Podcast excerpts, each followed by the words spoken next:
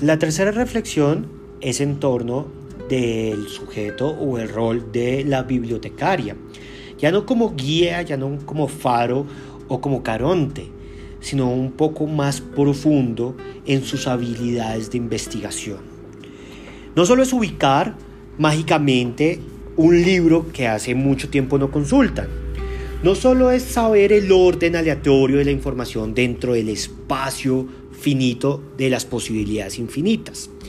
Ahora estoy pensando en las habilidades de investigación, por ejemplo, el uso de buscadores y metabuscadores.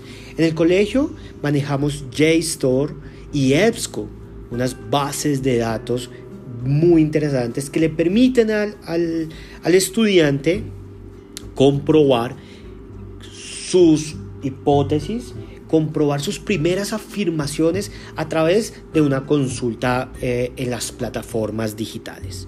También la bibliotecaria es la encargada de hacer esos vínculos con eh, otras bibliotecas, colegios hermanos o universidades, dando un o construyendo un puente entre ese estudiante, esa alma errante de último año de programa de diploma, con un futuro cercano, la universidad.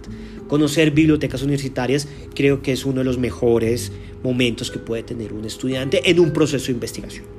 Otra habilidad que me gustaría destacar es, es enseñar el mágico mundo de las citas y las referencias de una manera creativa, concreta y motivadora.